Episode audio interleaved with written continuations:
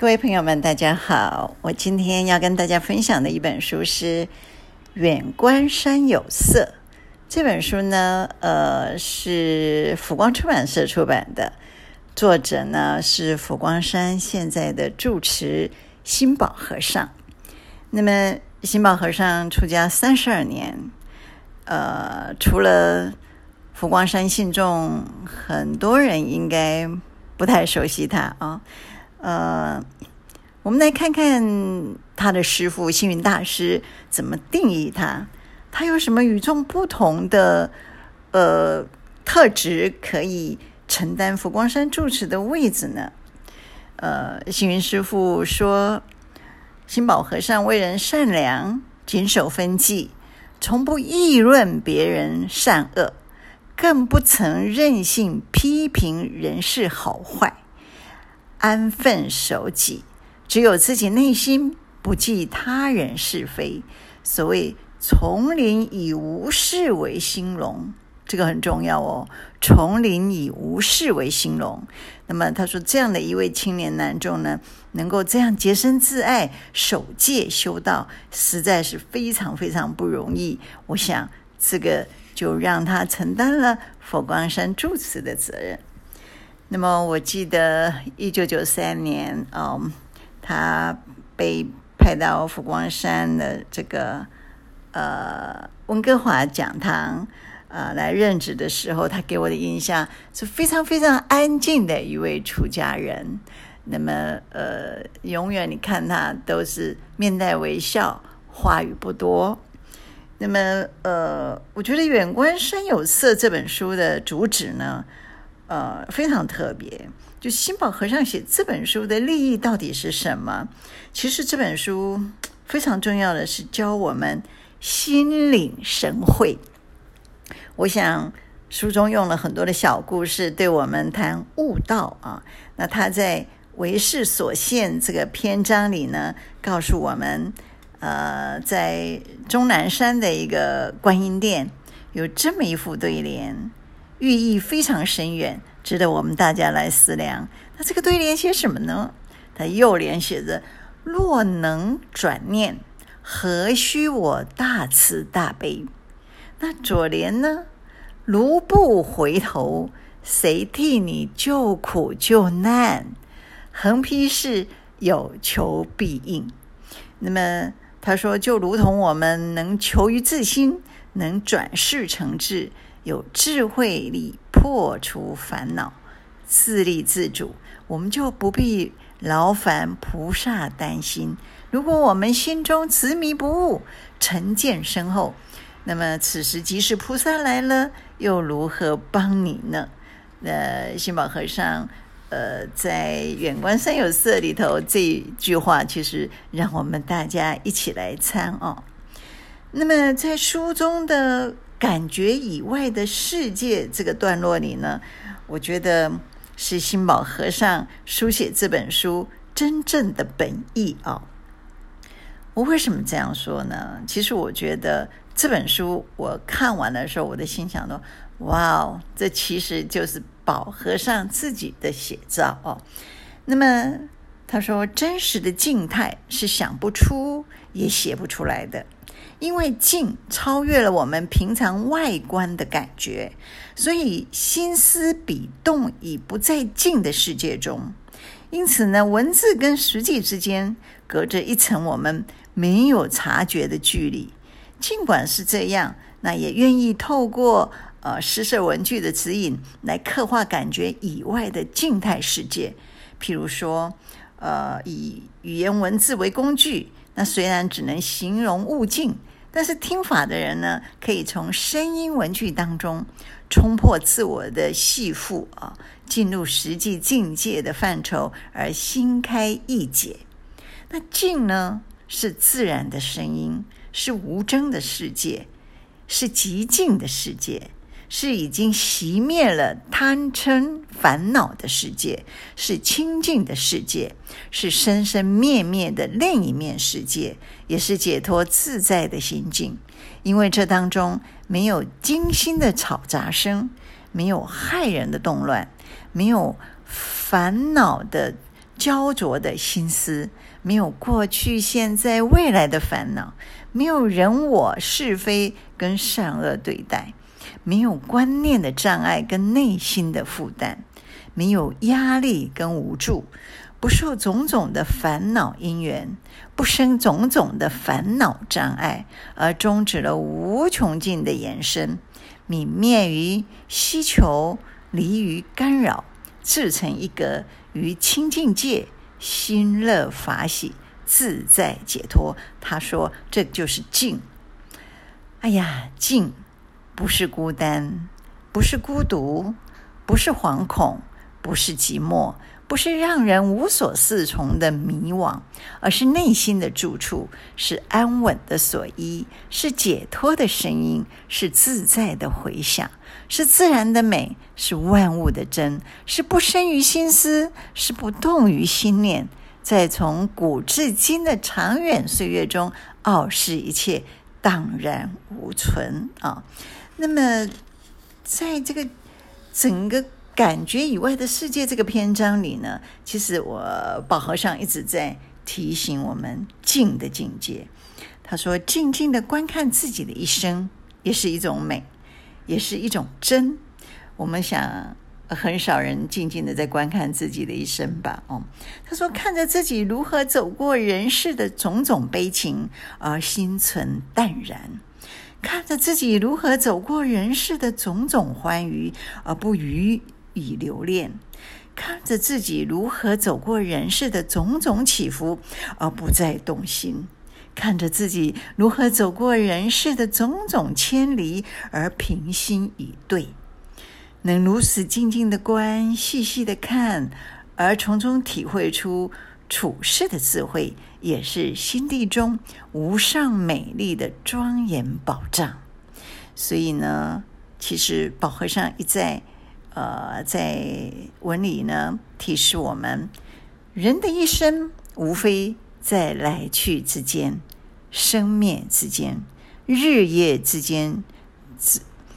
想要拥有平静的心不容易，因此少有机会放下身心，全心投入去做事。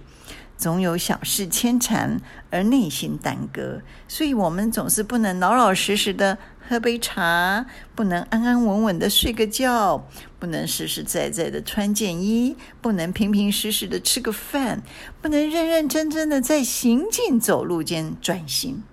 因此，虽然生活于世间多年，仍有难于沉静的感觉。其实，只要我们真心的静下心来，这一切都不难，是可以办到的。所以有一句话说：“狂心顿歇，歇即菩提。”只要我们放下心来，这世界就不一样了。你看，宝和尚苦口婆心在告诉我们静的境界。我其实觉得我们现在的人真的太浮躁了，手机呃不离手。那么离了手就觉得不安心，没有安全感。所以我们如何能静心呢？啊，呃，其实他说佛法也讲极静，而且非常重视，因为极静当下就是烦恼的解脱，这是有缘由的。因为极静能够熄灭贪心的火焰，熄灭嗔恨的火焰，熄灭无明的火焰，因此极静就是净土，就是极乐。就是解脱，这极境呢是无感于世间的，所以又可以说世间就是解脱，解脱就是世间，世间就是净土，净土就是世间。那么，其实我们在看完宝和尚，呃，这个《远观山有色》这本书里面，感觉以外的世界，那么我们真的也是要。有一点反思啊，就语言文字以外呢，那么呃这些呃其实都值得我们思考的。所以呃，宝和尚又在这个书中命题为“语言文字以外的文章”里面，那么他也提到了，呃，他说世尊在灵山会上有一次拈花示众。大家都默然，不知世尊的旨意。这时呢，只有迦叶尊者破颜微笑。佛陀知道迦叶尊者领会其意，于是说：“吾有正法眼藏，涅槃妙心，实相无相，微妙法门，不立文字，教外别传，嘱咐摩诃迦叶。”所以他真的就得到世尊的一个赞赏跟一个依托。但是迦叶尊者在接受世尊所传的心法后呢，后来也成为印度禅宗的祖师，这个就是我们常常在讲“拈花微笑”的这个典故啊。那么，呃，在语言文字之外，这个文字文文篇里面呢，呃，宝和尚也说，当为摩诘居士生病的时候，文殊菩萨呢，成佛旨意要去探视他，那呃，诸众。呃，大菩萨们呢，就想跟他一起前往啊，就觉得说，哦，呃，心里想，今天两大事要共谈，一定会说一些妙法嘛。于是大家就想跟着普贤菩萨前往去，呃，探视维摩詰居士，也看看他们如何对谈哦。可是当他们谈到超越对待，远离两边的。不二法门的时候呢，那维摩詰居士呢就问大家：“云何菩萨入不二法门？”哇哦，云何菩萨入不二法门？那会中的菩萨大众呢？呃，大家都以今生的呃圣劫呢广说其意，各自发表高见。但是文殊菩萨也说：“于一切法无言无说，无事无事，就是。”呃，表示的事跟知识的事，无事无事。呃，离诸问答，是为入不二法门。可是当文殊菩萨解说之后呢，就请问维摩诘居士，何等是菩萨入不二法门？这个时候呢，维摩诘居士不用语言解说，而是以默然无言来回答。虽然是无言呢，但是却像春雷一般惊动所有大众呢。那文殊菩萨就赞叹他说：“善哉，善哉！乃至无有文字语言，是真人，是真入不二法门了啊。”那么有一次呢，这个梁武帝请这个呃傅大师讲说《金刚经》，那么傅大师上台呢，手往桌上一拍就下来了。这是梁武帝感到非常惊讶。那么，在身旁的宝志公禅，呃，宝志公禅师呢，就问梁武帝。那么，那跟梁武帝说：“陛下懂得吗？”梁武帝就说：“我全然不懂。”那个宝志公禅师就说了：“傅大师已经把《金刚经》讲完了，在《金刚经》里面说：‘说法者，无法可说，是名说法。’”对于《金刚经》的无我空意，完全是出离心玄的不可思议神会，而不是费尽心思的无边猜想。那所以，呃，中国禅师六祖慧能大师呢，有一天就向大众说：“无有一物，无头无尾，无名无字，无背无面，诸人还是否？”那么这时候，他的一位弟子神会。啊！马上回答说：“是诸法之本源，乃神会之佛性。”慧能大师就说：“跟你说了无名无字，你还说什么本源佛性？”因此，在慧能大师的眼中呢，神会反应虽然快，但也只是个肢解文字的中途，而不能真正体验法的真意啊。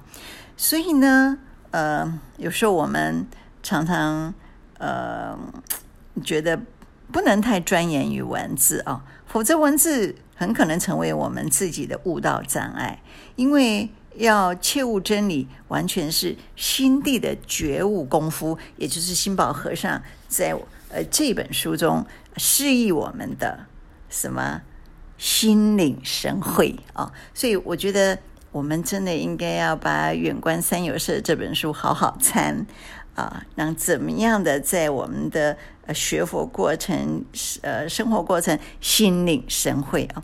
那《远观山有时候》，我不知道是不是心宝和尚的第一本书，但是呢，他有这么好的修持经验哦。呃，我倒觉得应该再写更好、更多的书来分享大众。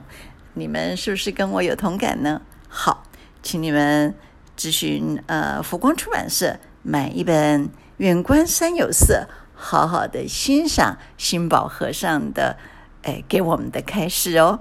好，我们下一次再见。